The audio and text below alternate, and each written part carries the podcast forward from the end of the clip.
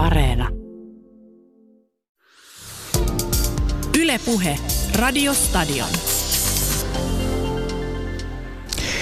Miettikää semmoista kuvaa, suuret stadionit oikein, missä mahtuu jopa 100 000 ihmistä kannustamassa joukkuetta laulamassa kannustuslauluja. Siellä ilo tarttuu tunnelma ja siellä tehdään ristimerkkiä kenties kentällä urheilijoiden toimessa, kun tulee hieno suoritus tai maali.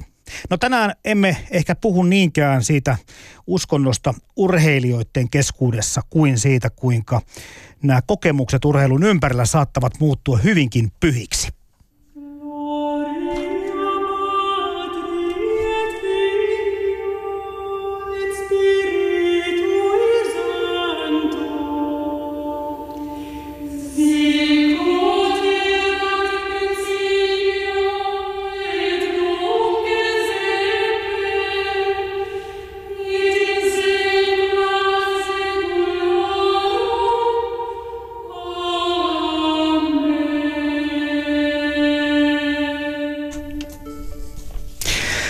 Studiossa täällä kanssani keskustelemassa juuri vuoden urheilutoimittajaksi journalistiksi valittu Elmolehden toimituspäällikkö Jari Kupila. Tervetuloa. Kiitos, kiitos. Ja paikan päällä myöskin uskontotieteen professori Teemu Taira. Hän tulee Helsingin yliopistosta. Tervetuloa myöskin. Kiitos, kiitos. Kohta puhelimessa vielä stadion pongauksestaan ja pyhistä kokemuksestaan kertoo tunnettu futismies Paavo Arhimäki ja arkistomateriaalin, kuten tuossa edellä kuultiin vähän, kuora laulantaa on etsinyt tähän ohjelmaan Katja Hilska Keinänen.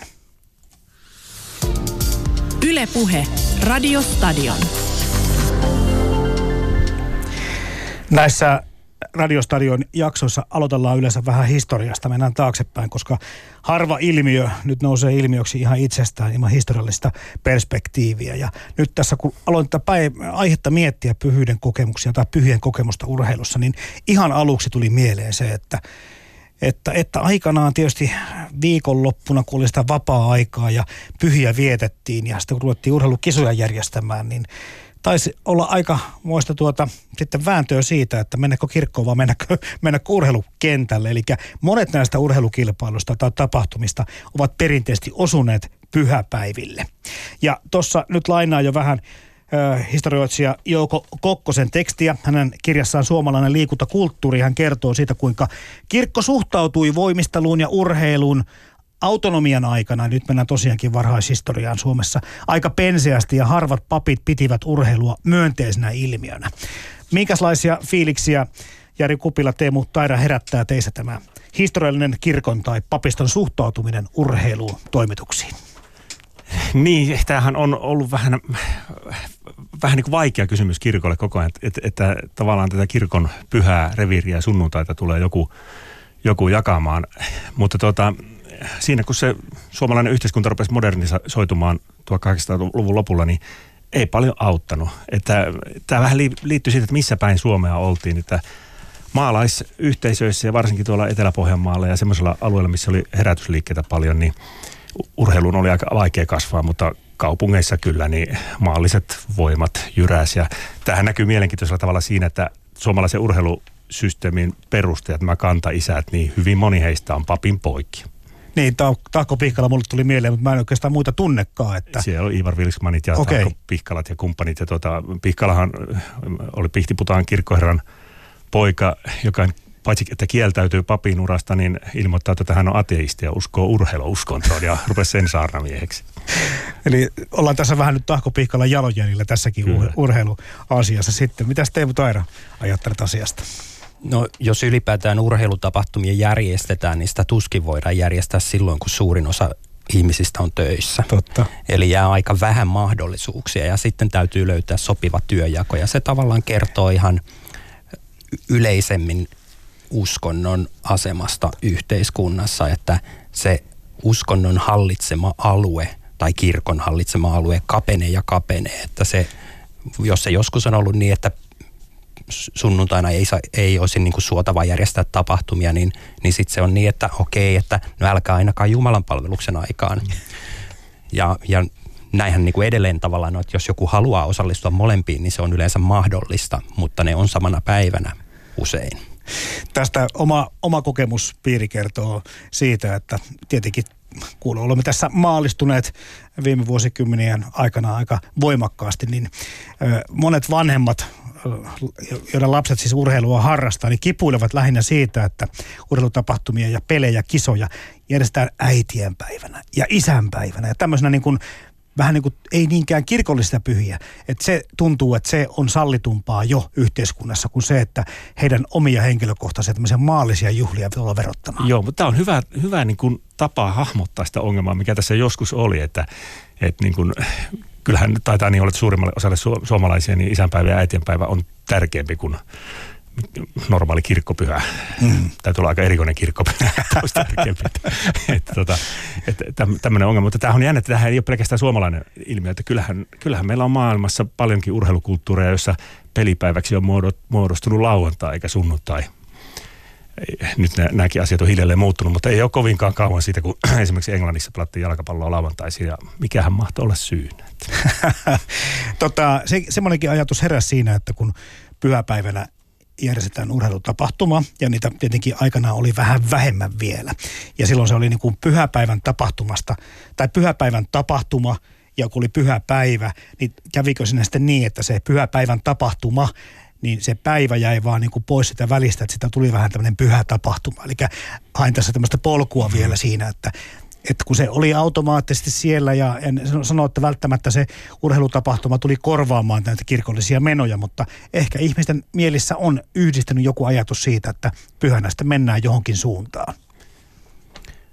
No ainakin niin voisi ajatella, että ylipäätään miten ihmiset rytmittää omaa aikaansa, miten he merkkaavat viikkorytmit omassa elämässään, niin tosi monille nykypäivänä urheilutapahtumat on semmoisia, jotka jäsentää sitä, mitä heidän viikonloppuun, ku, viikonloppuun kuuluu ylipäätään.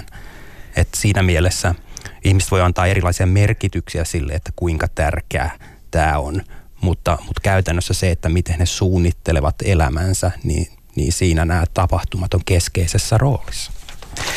Niin, niin se on jännä, että onko nämä syyt loppujen lopuksi niin ihan, ihan niin kalenterin rakenteellisia vai onko siellä oikeasti joku tämmöinen pyhä kokemus. Että, että mä, mä rohkenisin väittää, että, että niin kirkossa kävijöistäkin ihan kaikkina vuosisatoina niin kohtuullisen iso osa on käynyt enempi tämmöisen niin kalenterirakenteellisen syyn takia, että sunnuntai on ollut se päivä, jolloin on menty kirkonmäelle, nähty Kyllä. muita kyläläisiä ja, ja se on ollut niin semmoinen sosiaalinen paikka. Ja kun ei ole ollut muuta, niin totta kai sinne on menty.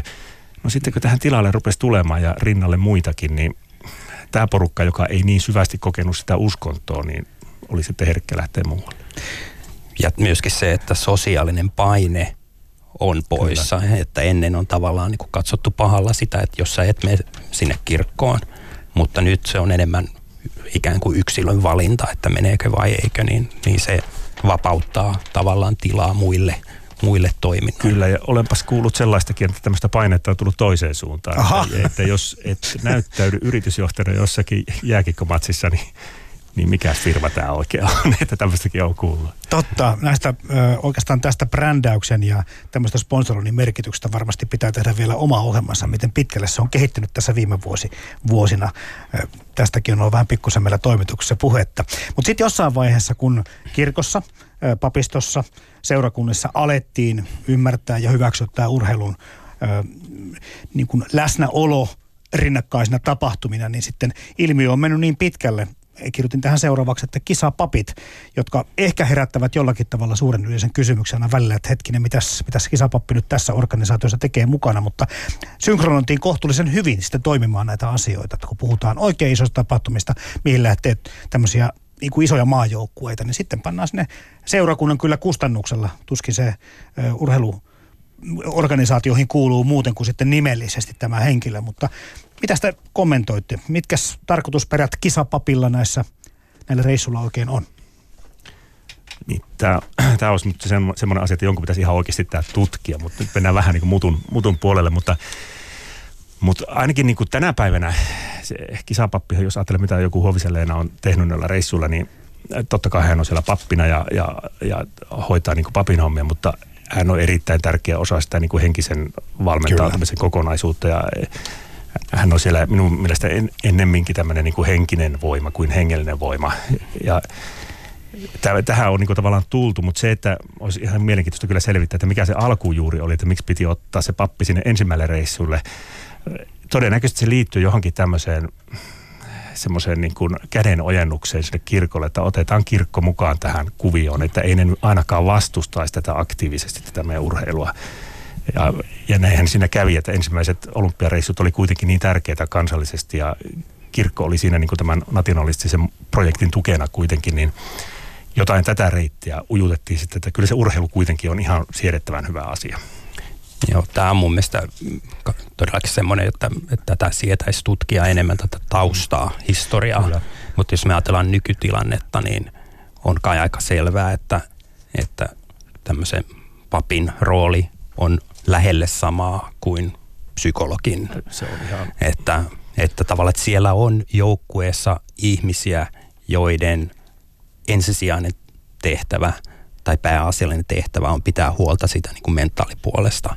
Että to, toki siinä voi auttaa valmentajat, huoltajat, ketkä tahansa, mutta niillä on muita ensisijaisia rooleja. Että se on vähän ehkä rinnasteinen, jos ajatellaan sairaalapastorin asemaa, Kyllä. että toiset voi tarvita sitä ikään kuin tämmöiseen tota, hengelliseen puoleen. Ja sitten toiset vaan haluaa, että on joku, joka kuuntelee ja auttaa ilman mitään kristillistä sisältöä.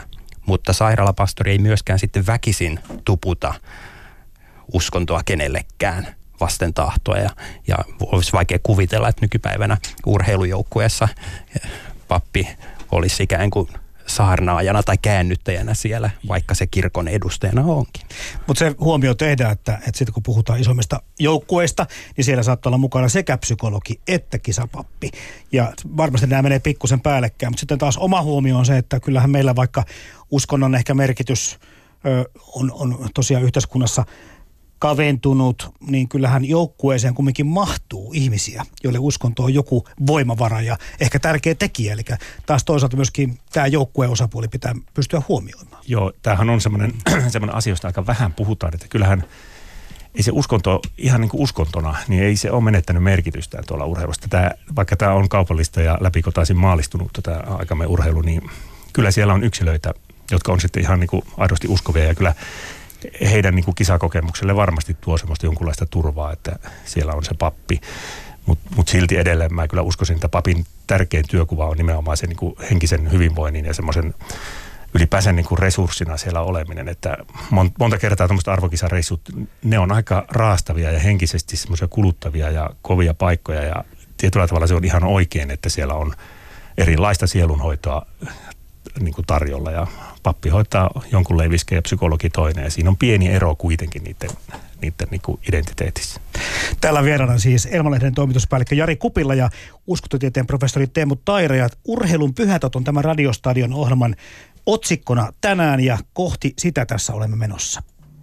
Tämän mahtavan tunturi erämään korkeimmalla huipulla me sytytämme Pohjolan olympiasoihdun.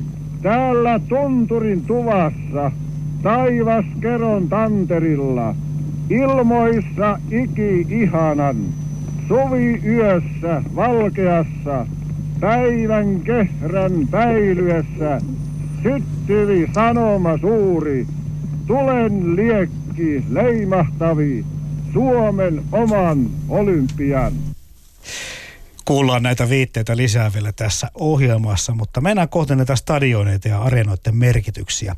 Eli vaikka meidän tuo hieno olympiastadionimme tuossa hyvin lähellä tätä paikkaa, missä nyt ollaan. Siitä käytetään nimitystä, kuten monesta muustakin areenasta, urheilun pyhättö. No, totta kai se tarkoittaa sitä, että paikka on pyhitetty urheilulle, mutta sehän on siis sama perua tarkoitettu, että se on omistettu urheilulle. Miksi termi pyhä ja pyhitetty liittyy niin olennaisesti ja, ja selkeästi näihin isoihin urheilutapahtumapaikkoihin? Niin, varmaan siinä on semmoinen tosiasia, että, että se kokemus, mikä, mikä tu, syntyy, kun, kun iso väkijoukko menee tämmöiselle, tämmöiselle areenalle, niin siihen liittyy tämmöisiä vähän niin kuin käyttäytymiskoodeja, semmoinen liturginen tapa toimia, joka, joka on itse asiassa aika lailla samantyyppinen kuin uskonnollisen yhteisön käyttäytyminen. Ja, ja ehkä se virittää ihmiset semmoiseen jonkinlaiseen tuntemukseen, että nyt ollaan jossakin arkea isommassa ja arjesta irrallisessa ja vähän, jos ei nyt jumalallisessa, niin kuitenkin vähän sinne päin tilanteessa. Mulla on oikeastaan kaksi näkökulmaa tähän kysymykseen tai teemaan. Ensinnäkin se, että pyhä tarkoittaa erotettua, erilleen asetettua. Eli se on tämmöinen niin kuin poikkeuksellinen paikka. Siitä kertoo jo kaikki tämmöiset paikan nimet, pyhätunturit, pyhävuoret, pyhäjärvet, pyhäniemet ja niin poispäin. Pyhäjärviä eli, oli meillä tuhansia, joo, eli, satoja. Eli, eli pyhä, pyhä termi ylipäätään on liitetty kaikenlaisiin, ei pelkästään uskonnolliseen kontekstiin, vaan kaikenlaisiin tämmöisiin niin topografisiin poikkeamiin. Ja, ja se on niin kuin yksi tapa hahmottaa, että miksi me sano, sanomme pyhäksi kaikenlaisia erilleen asetettuja poikkeuksellisia ä, maisemanosia. Toinen on se, että, että me voitaisiin useinkin urheilun kohdalla käyttää ihan muita termejä, mutta jotain se kertoo siitä, miten luodaan merkityksiä urheilulle, että usein vaikkapa brittiläisessä urheiluutisoinnissa on tämmöistä uskonnollista sanastoa. Voitaisiin sanoa, että joku tekee poikkeuksellisen upean maalin, mutta sitten se sanotaan, että tekee maagisen maalin. Tai, tai jos jonkun pelaajan upeasta suorituksesta sanotaan, että tämä pelaaja on Jumala. Tämä on, tää on ehkä vielä selkeästi enemmän niin kuin britti-uutisoinnissa kuin esimerkiksi Suomessa, Suomessa urheiluutisoinnissa. Mutta et, tavallaan sillä luodaan lisäarvon tuntua sille urheilun merkitykselle. Ja tähän nyt oikeastaan liitetään tuo Maradonan kädellä, kädellä tekemä maali lopputurnauksessa maailmanmestaruuskisoissa. Jumalan käsi tuli sitten siitäkin niin kuin maalista sen jälkeen tämä, ja kaikki suurin piirtein lajia seuraavat tietää, mistä siinä on mm, kysymys. Kyllä, kyllä siis tämä Jumalasanan eri muodot ja niin esimerkiksi Välimeren maissa niin esiintyy tosi, tosi yleisesti, että et, et, et, niin kuin, tavallaan se on jännä, että niin kuin katolinen kulttuuri on jotenkin vielä, vielä enemmän niin kuin antanut sitä sanastoa tälle urheilulle. Niin, tämmöinen, kun vaelletaan, kun puhutaan nimenomaan näistä isoista, mistä Teemu kerrotkin tuossa, että kun se on maastollistikin poikkeava. Nämä isot stadionit ja areenat on todellakin erikoisia ja poikkeavat varmasti ma- maastostaan muusta topografiasta, kuten nämä tunturit, mihin vertasit sitä. Sitten sinne vaelletaan. Miettii sitä hommaa, että kun tuommoiseen isoon porukkaan Helsinki on pieni paikkakunta verrattuna, jos puhutaan maailman suuriin keskuksiin, niin täälläkin tuo ruuhka, kun tuohon vaikka viereiselle jokeriareenalle porukkaa menee, niin tahtoo olla pikkusen tukossa nämä tiet. Eli jo siitä, että me vaellamme mm. jonnekin, niin siitäkin tulee jo semmoinen erikoinen tunne, että jotakin on tapahtumassa. Että sillä on, on omiaan sillä Kyllä. ihmismassojen, ennen kuin päästään edes stadionille, niin se kokemus jo alkaa niin kuin hiipiä tähän niin, tämä on nimenomaan olennaista, tämä mitä tapahtuu ennen kuin tullaan sinne stadionille koska se, se pyhä, että vaikka se liittyy näihin paikkoihin, niin, niin kuin, sehän on myöskin hyvin henkilökohtainen kokemus, että ihminen itse tavallaan asettaa itsensä semmoiseen vireeseen. Ja jos mietit, että tuossa on nyt joku, joku jääkiekon pudotuspeli nyt on tuossa noin, niin se, sehän alkaa jo siellä kotona, että, että niin kuin, miten, miten sinne lähdetään, mitä puetaan päälle ja mistä puhutaan. Ja, Somessa he pitää mainostaa monta päivää, että olen lähdössä katsoa tätä peliä. Kyllä, kyllä. Ja sitten siihen, tavallaan ruvetaan siihen virtaan tuolla niin kuin paikallisjunissa ja metroissa tai autoruukissa ja se, se, se ikään kuin hiljalleen liitytään semmoisen porukkaan, joka, joka tulee eri suunnista siihen yhteen paikkaan ja tähän, tähän toimii niin kuin paikallisesti jossain Sotkamossa, kun menee katsoa pesäpalloa, se on mm-hmm. aivan huikea, miten se kylä menee yhtäkkiä tukkoon hetkeksi. Kylä, joka on muuten täysin autio mutta sitten jos mennään äh, Lontooseen vaikka Arsenalin peliä, sinne on tullut niinku ihmisiä, ostaa ne kalliita lentolippuja, tulee eri puolilta maailmaa katsomaan juuri sen yhden pelin ja sitten lähtee pois sieltä. Niin kyllä, kyllä siinä niinku jotakin pyhä on tietysti käsite, että sitä voi niinku monesta suunnasta kurkkia, mutta kyllä tähän joku tämmöinen ihmeellinen liima liittyy tähän urheiluun, joka on niinku järkeä isompi tekijä. Mulla on tämmöinen yksi henkilökohtainen kokemus niiltä ajoilta, kun mä asuin Briteissä, niin mä kerran pääsin syömään aamupalaa Huddersfield Townin kannattajien kanssa paikallispubiin. Ja, ja se, että mä olin siellä yhden ihmisen vieraana, niin mut otettiin vastaan tosi lämpimästi. Mulle täysin tuntemattomat ihmiset, ikään kuin osaksi sitä perhettä. Ja mä en ollut edes menossa heidän kanssa peliin. Mä olin menossa maan Manchesterin junalla.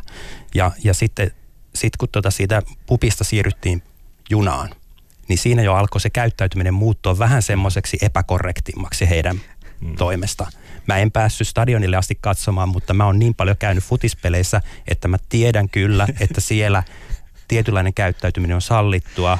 semmoinen, joka ei missään tapauksessa olisi arkielämässä sallittu. Että se tavallaan niin kuin menee monissa osissa tämä valmistautuminen. Se on siinä mielessä kiinnostava, kiinnostava tota, prosessi, joka ei siis typisty siihen, että että kaikki tapahtuisi stadionin sisällä ja itse, Kyllä. itse pelissä. Joo, ja tässä tullaan just siihen, että mä en tiedä, onko niinku kirkko niinku oikea metafora näihin urheiluun, mutta siis tämmöinen jonkinlainen hurmoksellinen kansa, vähän herätysliikkeen piirteitä on tässä, että, että niin kuin, miten, miten se niin kuin porukka niin kuin alkaa hiljalleen karsia omasta käytöksestään tiettyjä käyttäytymismalleja pois ja korostamaan tiettyjä silloin, kun ne on yhdessä. Ja tähän liittyy sitten tietysti tämmöisiä niin kuin, myöskin tämmöiseen niin kuin turvallisuuden tunteeseen liittyviä. Että tämmöinen fanilaumahan voi näyttää ulospäin aika pelottavalta, mutta siellä sisällä olevalla porukalla tämä saattaa olla just se hetki viikosta, jolloin he pääsevät tätä pahaa maailmaa karkuun ja ja se yhteisö, vähän niin kuin sulle kävi siellä pubissa, että ne ottaa tavallaan niin kuin suojaansa. Ja sitten sille ei olekaan enää niin kauhean merkitystä, että miltä me ulospäin näytetään sen jälkeen. Ja, ja en mä tiedä, mitä muuta kirkko on vuosisadat yrittänyt antaa kuin turvaa. Jostain syystä nykyaikana ollaan tilanteessa, että urheilu ehkä antaa joillekin sitä paremmin.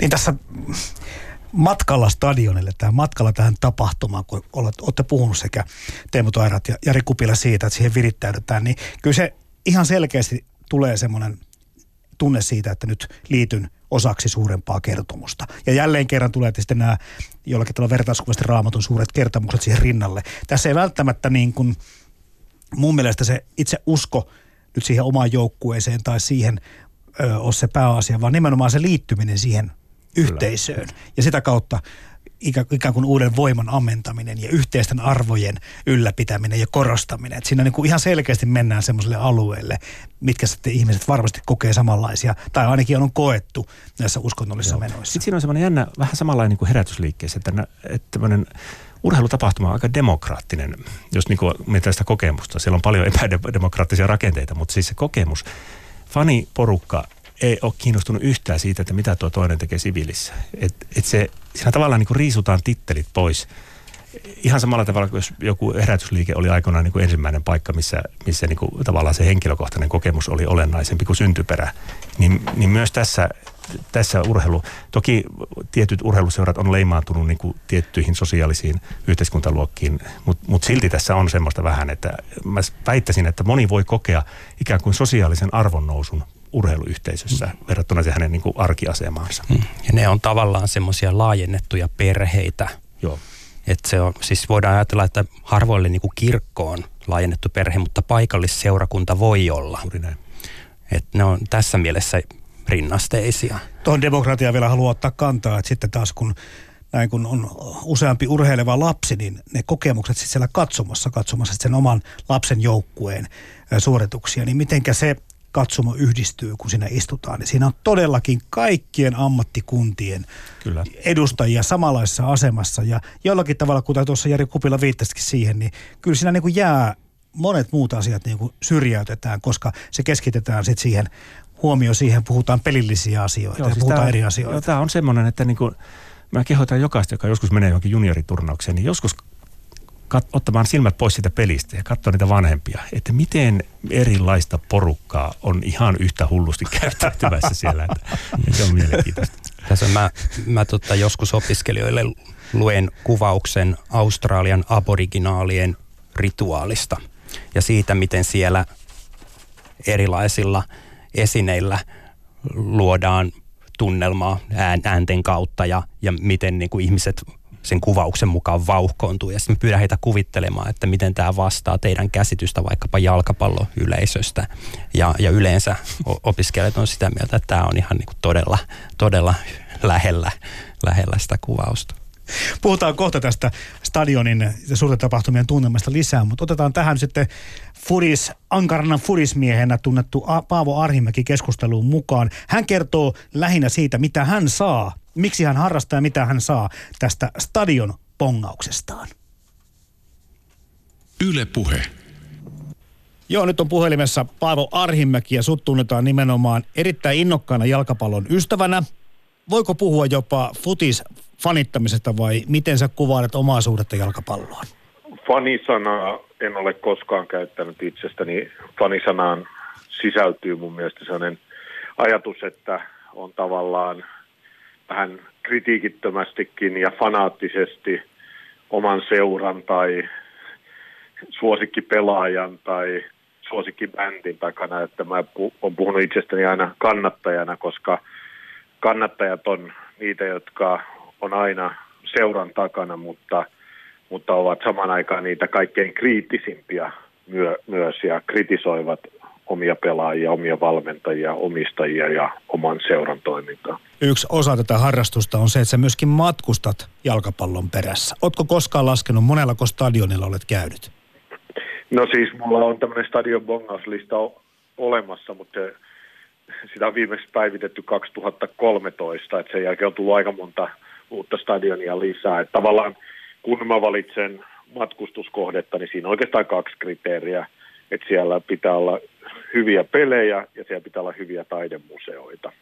Että nämä on niin kuin tavallaan, kun ihmiset, ihmiset valitsee matkustuskohteita eri näkökulmasta, niin tämä on mun näkökulma. Ja itse asiassa, kun katsoo ihan, kun on tutkittu sitä, että esimerkiksi mikä on urheilumenestyksellä vaikutus matkailuun, niin kyllä se, että jos joku maa on esimerkiksi arvoturnauksissa menestynyt, niin se herättää lisää kiinnostusta myös matkailijoiden keskuudessa, joka on ihan mielenkiintoinen Joo. seikka. Mutta ulkomailla mä sanoisin, että tällä hetkellä noin 300 eri stadionilla olen nähnyt jalkapalloottelun, että stadion bongauksenhan saa vain siinä tapauksessa, että stadionilla pelataan virallinen ottelu. Ei vaan se, että käy ihmettelemässä stadioniin. Että ehkä aikaisemmin enemmän oli, ei ollut niin väliä, että mikä oli sarjataso ja mikä oli ottelu, kunhan sai uusia stadioneita, mutta nykyään kun on aikaa rajallisemmin, niin mä oon yrittänyt erityisesti käydä katsomassa tämmöisiä merkittäviä suuria otteluita ja sitten, jos mahdollista, niin vanhoja jalkapallon, sellaisia stadioneita, joissa on pelattu jalkapallon MM-kisaotteluita. No mitkä stadionit tai areenat ovat tehneet sinun kaikkein suurimman vaikutuksen?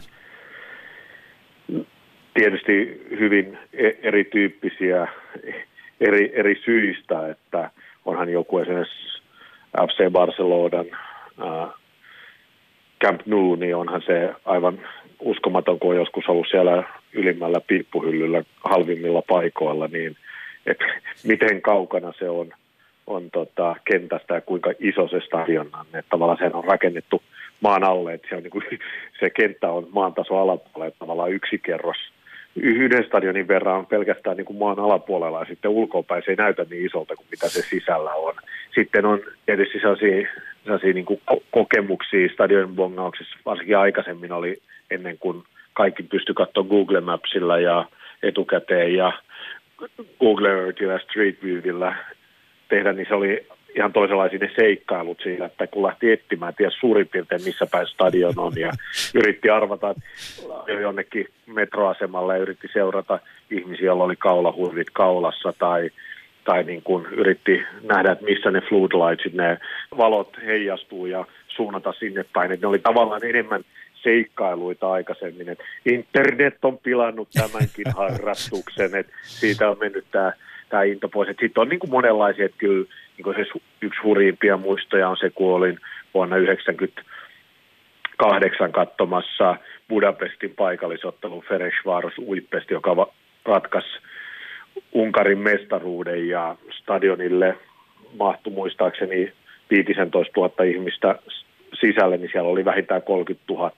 Meillä oli etukäteen hankittu liput pääkatsomon keskivaiheelle istumaan, me päästy lähellekään sitä, sitä, että siellä on niin paljon ihmisiä, että me oltiin jossain, jossain päätykatsomossa, jossa edessä oli valtava ihmistungo, ja me oltiin siellä ylimmällä rivillä ja takana oli meihin nojas telakkapoliisien kil, kilvet ja niillä oli tällaiset vaahtosammuttimen kokoiset kyynelkaasupullot siinä, niin oli, oli se aika hurja kokemus ja toisen puolen ja alussa niin paljon savupommeja, että ei kymmenen minuuttia nähnyt omaa kättä kasvojen edessä, kun sitä heilutti. Että tavallaan niitä on aika monen tyyppisiä ne kokemukset. Tässä puhuit jo aikaisemmin Paavo Arhimäki siitä, että hurmosta kyllä löytyy. Ja ymmärrätkö sen, että joku puhuu, että se on niin pyhä kokemus tai lähellä pyhän kokemista silloin, kun päästään tämmöiseen isolle stadiolle nauttimaan isosta asioista, itselle tärkeistä asioista? No mä niin kuin erotan kaksi asiaa. Ensinnäkin tietysti se, että silloin jos on niin kuin tavallaan ulkopuolisena havainnoitsijana, tavallaan, että kun moni kysyy, että miksi käy jalkapalloottelussa ulkomailla, niin sehän on parhaita tapoja nähdä sitä paikallista kulttuuria ja paikallista tunnelmaa ja paikallista tavallaan niin kuin temperamenttia ja muuta. Että se välittyy jalkapallokatsomoissa paremmin kuin monissa muissa tilaisuuksissa, mutta et tietenkin saat, että sä voi saada semmoista pyhän kokemusta, hurmoksen kokemusta ulkopuolisena, kun sun pitää olla niin kuin sisällä siinä vähän sama, jossa menisit johonkin, menet kirkkoon ja et itse usko kyseisen kirkokunnan tai suuntauksen tapaan, niin sä voit seurata sitä vähän niin kuin ulkopuolisena kiinnostuneena ja saada siitä tunnelmia, mutta että sä pääse siihen samalla lailla sisälle. Mutta kyllähän niin kuin jalkapalloottelussa, kun se on se sun kannattama seura, suuret massat, oot yhdessä, niin onhan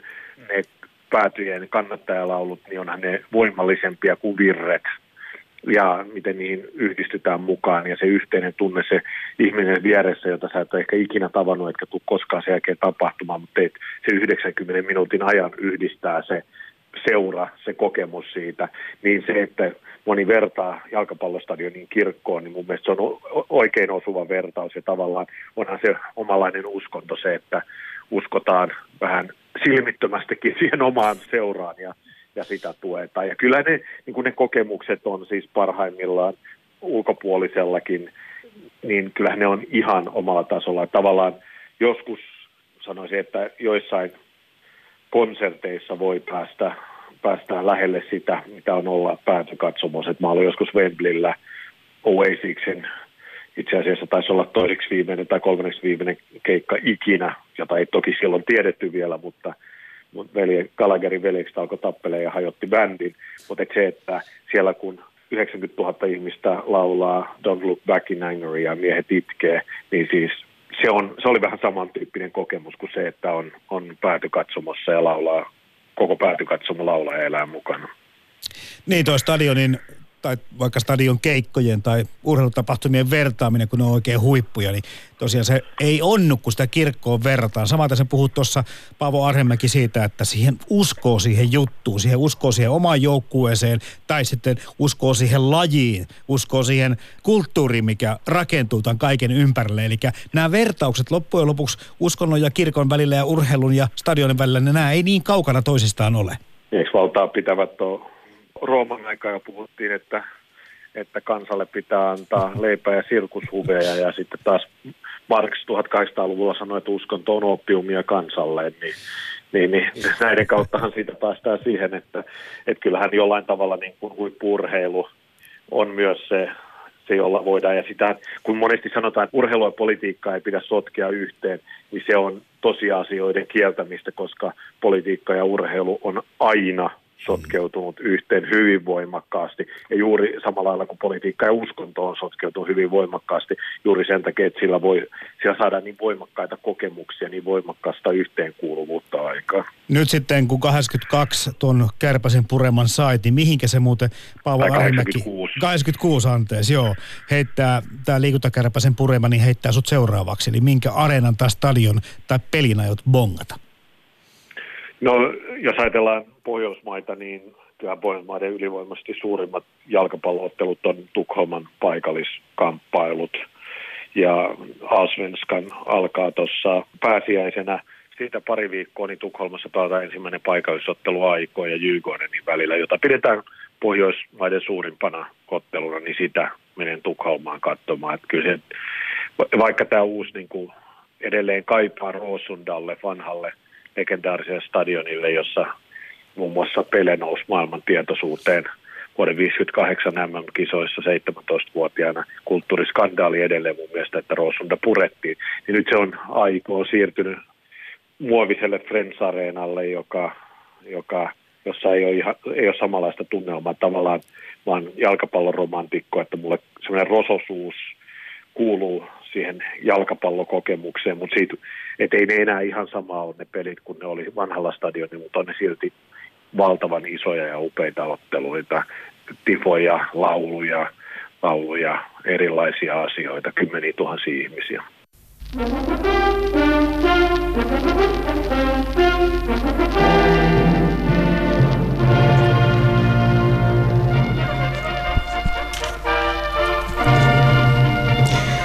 Siinä kertoi futismies henkeä ja veren Paavo Arhimäki omista kokemuksistaan.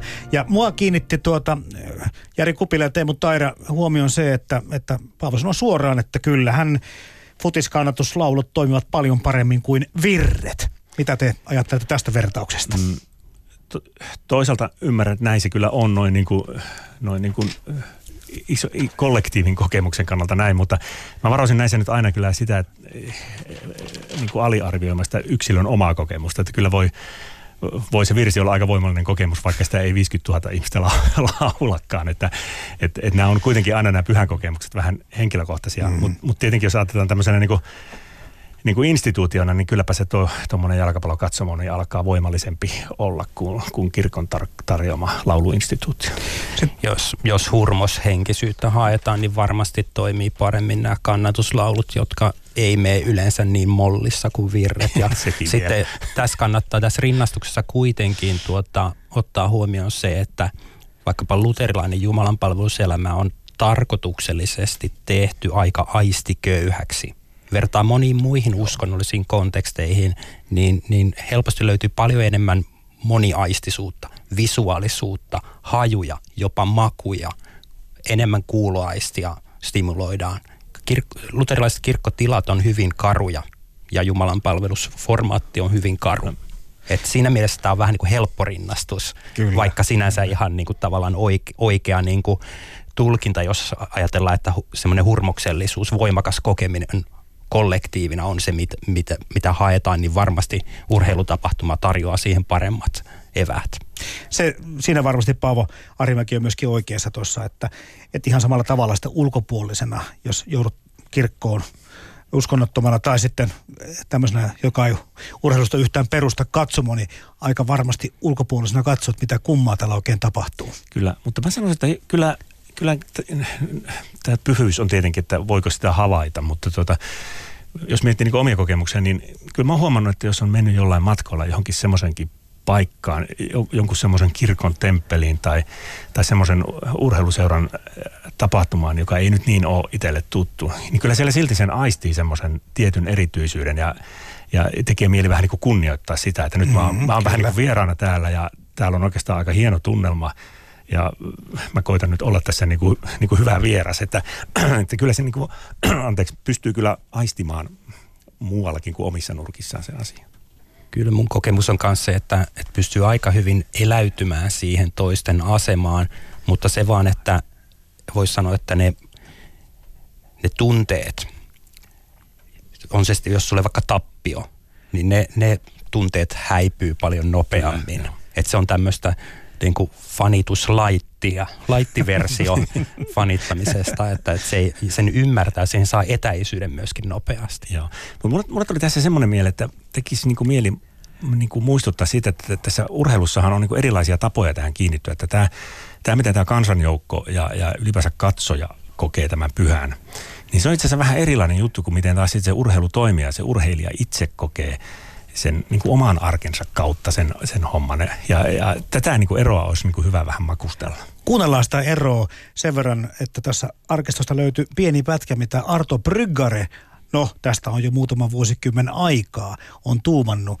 kun hän oli äh, radiossa vieraana tämmöisessä hartaustilaisuudessa. Kaiken kaikkiaan jokainen harjoittelee, kuinka paljon harjoittelee, mutta me olemme saaneet kyvyn urheilla – jotkut paremman, jotkut huonomman, mutta ne kaikki kyvyt on saatu Jumalalta. Siitä kaikki lähtee.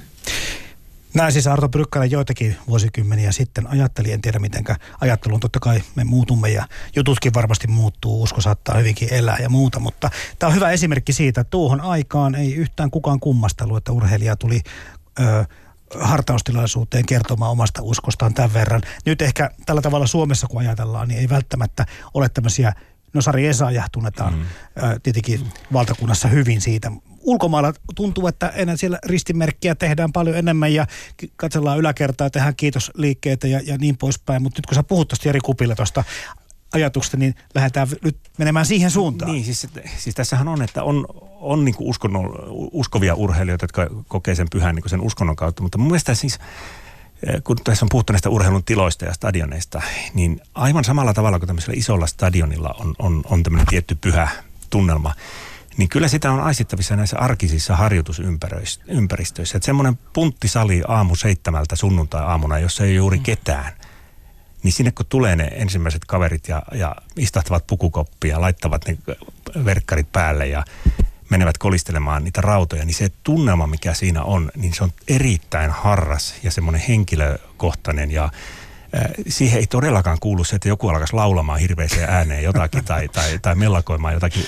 jotakin fanijuttua, vaan siellä, siinä niin kuin kunnioitetaan sitä urheilun ikään kuin hengen läsnäoloa. Ja mun mielestä niin kuin mun omien kokemusten kautta, niin se, ne kaikkein pyhimmät ja semmoiset, että me, me ei narvita leuka väpättää, niin semmoiset kokemukset on nimenomaan nämä tämmöiset henkilökohtaiset, että että miltä tuntuu mennä jollekin niin kuin, äh, kirkonkylän reunaan unohtuneelle vanhalle yleisurheilukentälle, jossa ei ole ketään, mutta ikään kuin jollain tavalla aistii sen, että täällä on joskus ollut aika paljonkin porukkaa ja ne on joskus tehnyt jotakin asiaa hirveän tosissaan ja ja musta on niin kiva niin kuin haistella semmoista kesäiltaa, kun siellä kävelee. Tota, ihan kohta Teemo saa jatkaa, mutta tuli tuosta mieleen, että ihan samanlaisen pysähdyksen 1990-luvun loppupuolella Ateenassa, kun kävin sillä Joo. betoni tuota, niin, niin, olympiakylässä vierailemassa, missä ei ollut ketään. Ristin sielu, kissoja, kulkukissoja oli pelkästään siellä ja kävin yhden kaverin kanssa tutustumassa paikkoihin. Eikä ollut, siis sinä pääsin niin menemäänkin jotenkin yllättävän vapaasti. Se oli omituinen tunne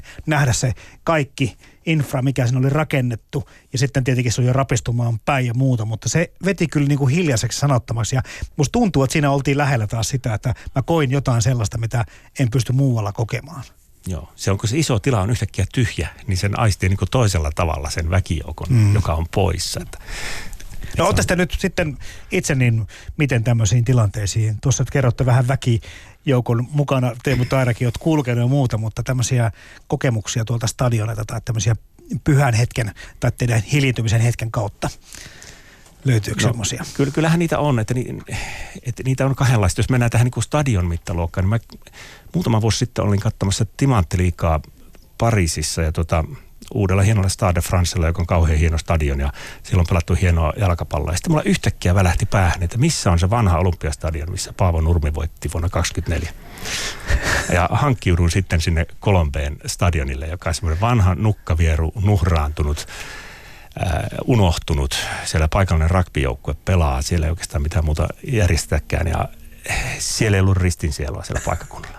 Mutta kun, kun mä käveleskelin sitä rataa ympäri, niin siis tämä nyt voi vähän hörhältä kuulostaa, mutta kyllä mulle tuli semmoinen olo, että, että, että tässä se nyt se Paavo Nurmikin juoksi. Ja täällä on tehty jotain aivan valtavan suurta joskus ja se kokemus oli paljon voimallisempi kuin se, että mä jäin Usain Boltin juoksevan siellä Stade Francella samana iltana. Hmm. Mä ehkä itse on enemmän tämmöinen vähän, vähän niin kuin muiden, muiden kokemusten tarkkailija kuin, kuin itse voimakkaasti kokeva, mutta esimerkiksi se tilanne, kun olin veljeni kanssa, joka siis on kannattanut Liverpoolia pienenä, ja oltiin menossa katsomaan Evertonin peliä, ja sitten sanoin, että siinähän on Anfield, Liverpoolin stadioni ihan Evertonin Goodison Parkin vieressä, niin, niin sitten veli innostui sitä kovasti, että hei, nyt mennään, mennään katsomaan sitä Liverpoolin stadionia, ja, ja sitten sitten me mentiin, se eihän siellä mitään tapahtunut, mutta se oli hänelle tärkeää, että käydään sitä kautta, käydään ostamassa huivi ja sitten mennään kulman taakse Evertonin peliin ja, ja sitten kun tuota, turvatarkastuksessa veli avasi kassi ja siinä oli päällimmäisenä Liverpoolin huivi, niin se herätti hieman, hieman tota huvitusta turvamiehissä. Nyt hän juoksee juuri sinivalkoissa urheilupuvussaan, soihtu kädessään stadionin portista sisään, yleisön riemukkaasti ottaessa vastaan vanhan urheilukuninkaan yhdeksän kultamitalimiehen. Paavo Nurmi juoksee nyt hellaan soihtu kädessään. Kansa on noussut seisomaan. Voimakkaasti se osoittaa suosiltaan Nurmelle, jonka askel on edelleen lentävän kevyt. Siinä on vielä vanha rytmi, kultamitaleihin vienyt rytminsä. Siinä vahvoja muistoja. Näitä on taitu kuulla tässä toivokonserteista lähtien näitä Paavo Nurmen soidon juoksutuksia, kuljetuksia. Mutta kyllä toi hurmahenkisyys, mistä ollaan puhuttu, niin kyllä se hyvin aistii sekä ihan niin kuin näistä vanhemmistakin että tuoreimmista yleisötapahtumista. mm. samalla tavalla.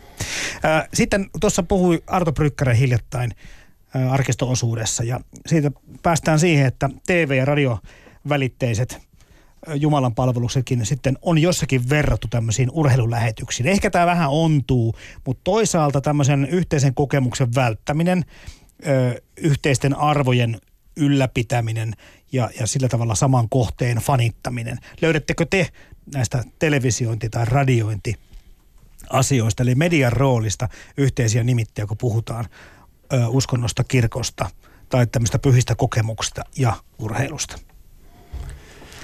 Niin ehkä se voisi nähdä sillä, että se media tuo tähän semmoisen tietyn rakenteen tähän hommaan, että eihän olympialaisissa olisi oikein mitään, mitään sisältöä, ellei olisi Ylen lähetyksiä. Että se on kyllä, kyllä, kyllä se aika lailla televisiossa tapahtuu tuo urheilu kuitenkin. Ja jos miettii sitä rakennetta, mikä siellä on, niin siinähän on se urheilu. Sitten siihen ilmestyy joku kaveri selittämään sitä urheilusanaa, niin kuin, joka on vähän viisaampi kuin me muut. Ja, ja, ja, tota, ja sitten sitä sanaa selitellään ja analysoidaan ja sitten taas koetaan. Että kyllähän siinä, siinä niin kuin on tämmöisiä ja kuitenkin se kuvio, miten se urheilukisa menee, niin kaikki katsojat niin tavallaan tietää etukäteen, mitä siinä tapahtuu. Että se ei ole kovin yllätyksellinen se rakenne sinällä, että lähdetään tuosta ja noin monta kierrosta juostaan, niin sitten tullaan maaliin. Ainoa, mitä ei tiedetä, että kuka tulee ekana maaliin. Siis tämmöinen vähän niin kuin liturginen tapahtuma no, kuitenkin. erittäinkin niin. liturginen. Et, et, ja sitten vielä jos miettii sitä kalenteria, että se on nyt sunnuntaina ja sitten se on ensi sunnuntaina. niin on siinä piirteitä. Media, media luo tämmöisiä kuviteltuja yhteisöjä, eli ihmiset voivat kokea kuuluvansa johonkin samaan, vaikka he eivät siis kasvotusten tapaa tunne, tunne toisia siihen tapahtumaan osallistuvia, eivät edes välttämättä tiedä, kuinka moni osallistuu kotisohvalta. Et media, median voima on tietysti tässä mielessä valtava, mutta ja, ja voisi sanoa niin, että, että nykypäivän huippuurheilu ei olisi lähelläkään sitä, mitä se on, jos ei mediaa olisi millään tavalla mukana. Se olisi aivan erilaista, paljon paikallisempaa.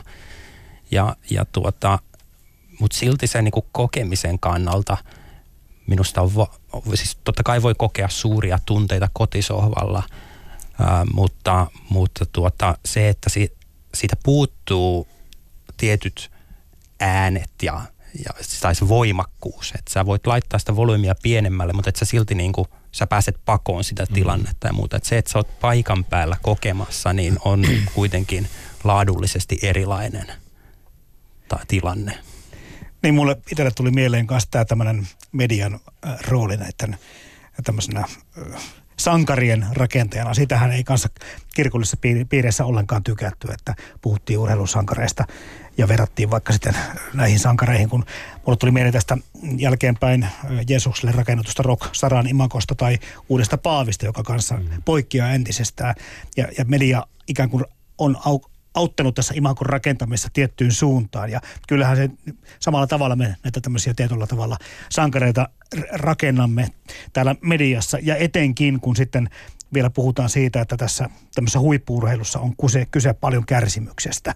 Ja sitten kun se sen jälkeistä palkinnosta kenties, jos voitto irtoaa. Eli viittaan tietenkin tähän, että raamatussa on paljonkin kohtia, missä tämä kärsimys kirkastaa tai tuo sen kirkkaamman kruunun, kirkkaamman palkinnon. Niin, niin siis tämähän on niin tämä kärsimyseetos on niin mielenkiintoinen, että et, et, tätäkin pitäisi jonkun tutkia, että onko sillä mitään niin yhteyttä siihen kirkolliseen, mutta kyllähän meidän tavassa niin kuin sanottaa ja kertoo urheilu suorittamisesta, niin on semmoinen ihmeellinen kärsimisen harmaan kiven läpi syöksymisen hullunkiilto silmässä tekemisen niin kuin meininki, mikä itse asiassa ei välttämättä nyt ole ihan totta, että kyllähän urheilu on loppujen lopuksi se on älypeli ja sen pitää harkita aika tarkkaan, että ei, siihen kiveen ei kannata syöksyä, vaan se pitää kiertää tai siirtää pois paikaltaan. Ja meidän niin kuin, se tapa, millä media on kertonut urheilusta aina, niin se, se on ollut jotenkin sitä sen kärsimisen ja suolla yksin raatamisen ylistämistä. Kun oikeasti pitäisi puhua siitä, että ne on älykkäitä ihmisiä, joilla on vuorovaikutustaitoja, ne tekevät yhteistyötä.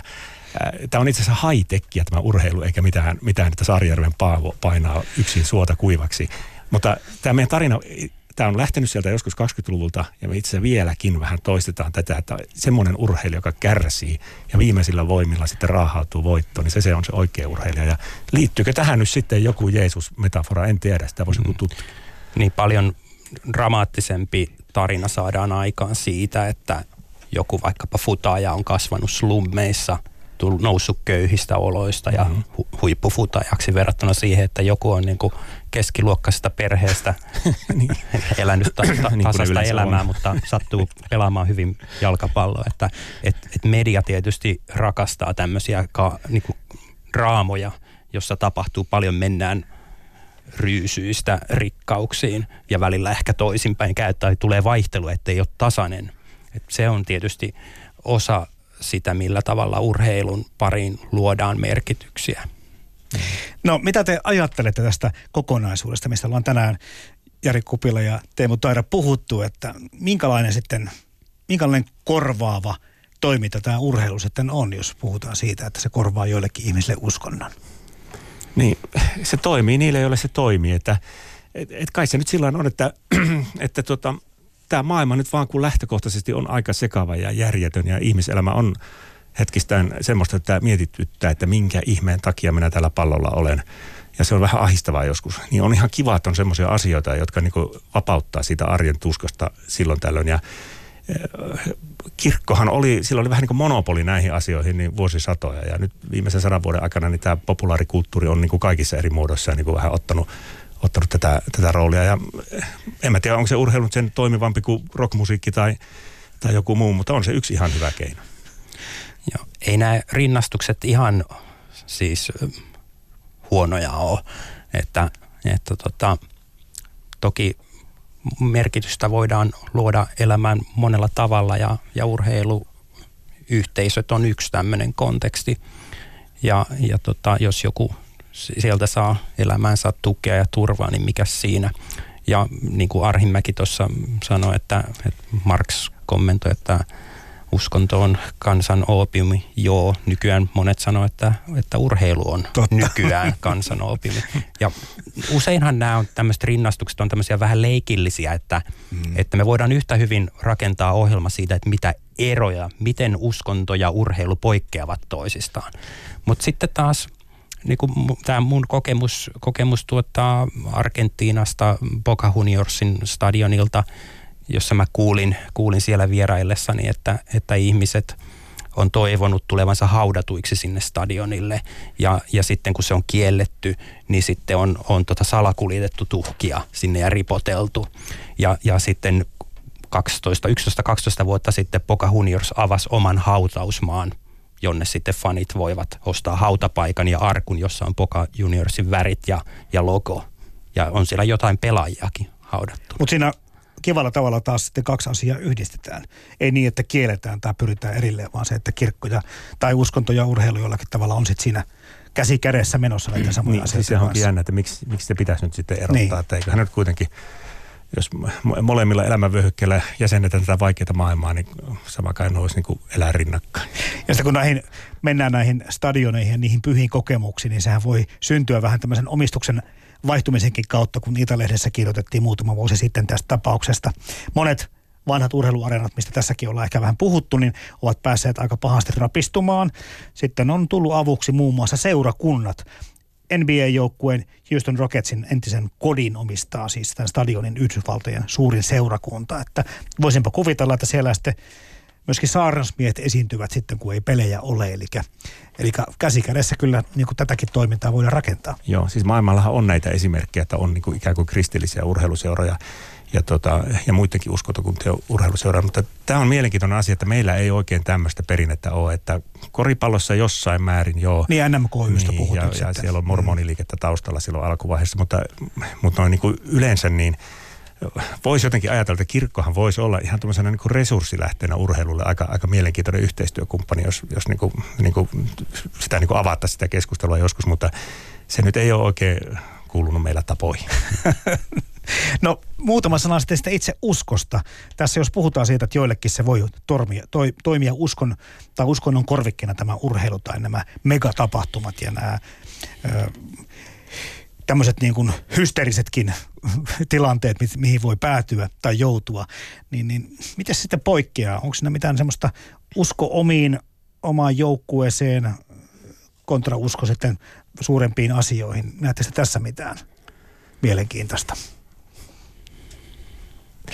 No aika monet niistä, jotka karsastavat tätä uskonnon ja urheilun rinnastusta, kuitenkin korostaa sitä, että, että harvemmin siellä urheilun parissa kuitenkaan niin kuin ajatellaan, että se, niin kuin, siinä on semmoinen toimija, joka on kaikki valtias tämän maailman luonut ja niin poispäin, että, että usein kuitenkin se ajatellaan sillä tavalla, että vaikka tässä saattaa olla jostain vähän suuremmasta kyse niin kuin johdatuksesta, kohtalosta, jostain onnesta, niin kuitenkin tämä on tavallaan niin kuin ihmisten toiminta. Niin tämä on se ero, että kun urheilu tuli tähän, tähän niin kuin kirkon rinnalle, niin tuli semmoinen toimintavyöhyke, jossa jossa ikään kuin homma ei tapahdu kohtalosta eikä sallimuksesta eikä Jumalan johdatuksesta, vaan me itse vastaamme itse omasta kehosta ja se tavallaan se urheilijan temppelihan on se oma keho.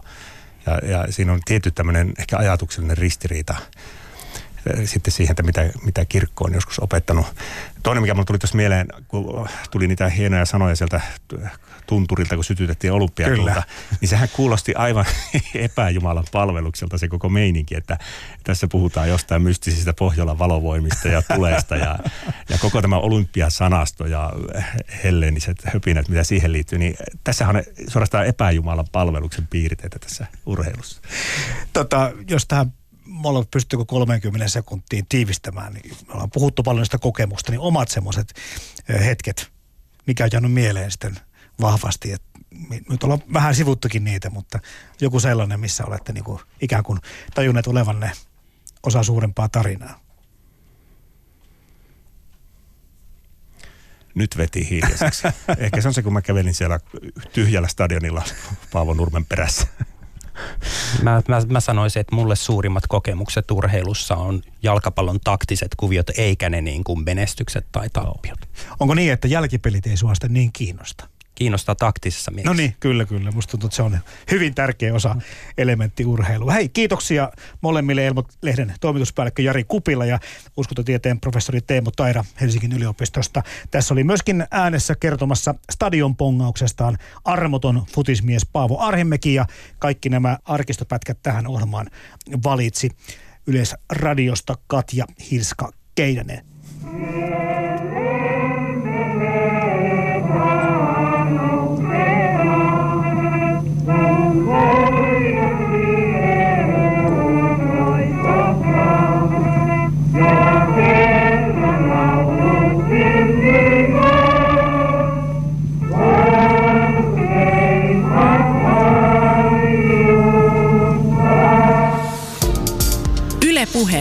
Radio Stadion.